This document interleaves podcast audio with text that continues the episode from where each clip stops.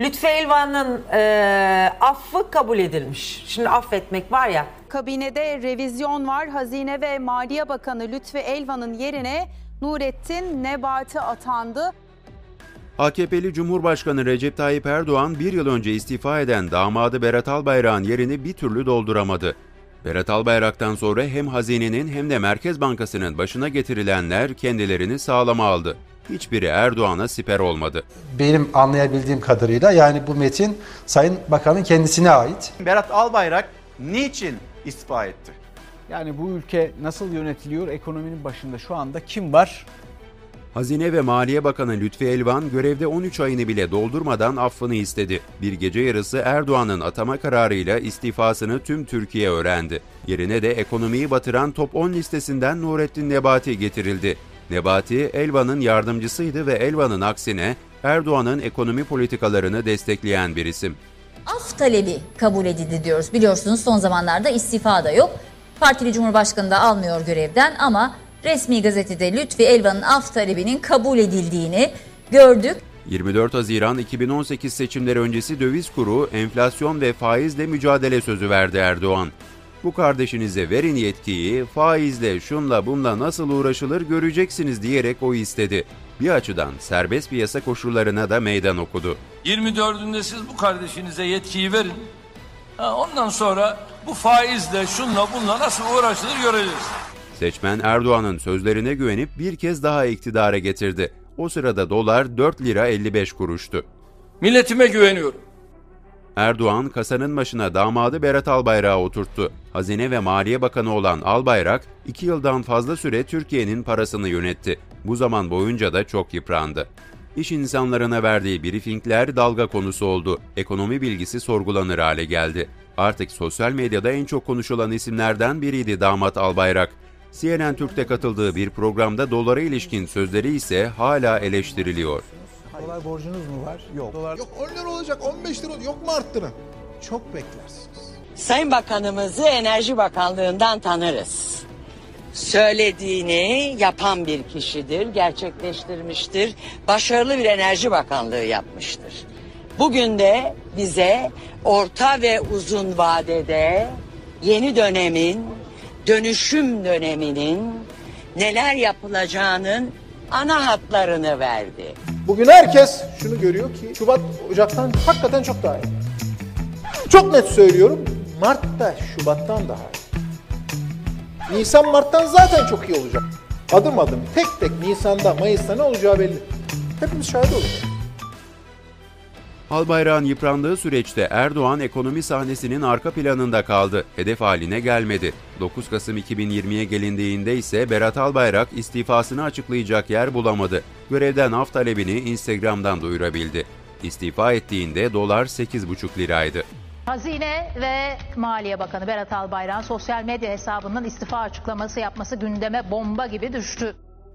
Erdoğan geride kalan bir yılda damadını arar hale geldi. Albayrak'ın yaşadıklarından ders çıkaran Halefi Lütfi Elvan oldukça temkinli davrandı.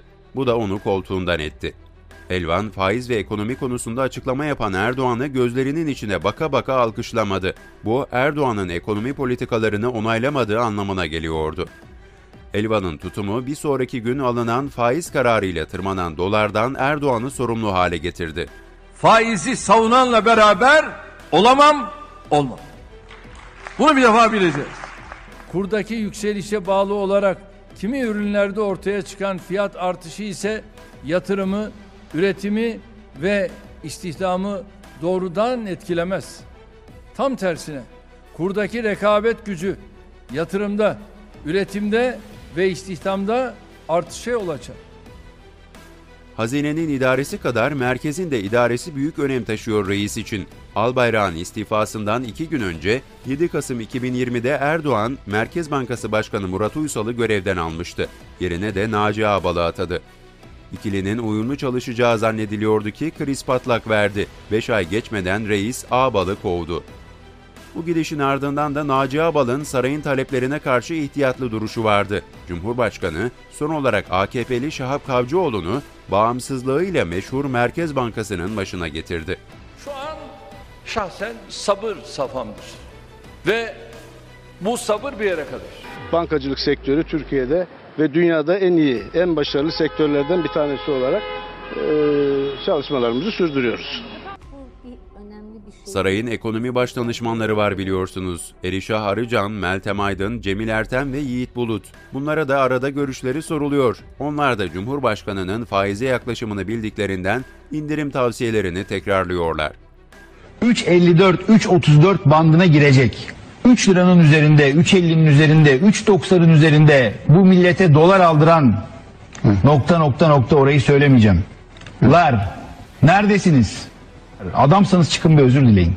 Bu milletten özür dileyin. 5 lira olacak diyorlar. 6 5 lira lira olacak 6 diyor. lira olacak. Tabii hükümet düşecekti. Cumhurbaşkanı düşecek 5 lira olacak 6 lira olacak. Felaket tellalları. Saray görevden affı kabul edilen Lütfü Elvan'ın yerine Erişah Arıcan'ı istiyordu hazinenin başına. Kim bu Erişah Arıcan diyecek olursanız, Berat Albayrak'ın tezini yazan tez danışmanı kendisi. Arıcan bakanlık teklifini bizzat saraya giderek geri çevirdi. Sağlık sorunlarını gerekçe gösterdi. Berat Albayrak'ın doktorasını tez danışmanı Erişah Arıcan'ın olağanüstü çabaları sayesinde alması ve akabinde Erişah Arıcan'ın Borsa İstanbul Yönetim Kurulu Başkanlığı'na kadar yükselişi geçtiğimiz günlerde yine çok tartışıldı. Dolar hiç durmadan yükseliyor. Bu da enflasyonu tetikliyor. Türkiye için hiperenflasyon korkusu artıyor. AKP iktidarı ise hayat pahalılığına çare bulamıyor. Hal böyle olunca da Erdoğan siyasi hayatının en ağır eleştirilerine maruz kalıyor. Yarın değil, bir saat sonra ne olacağını kimse bilmiyor.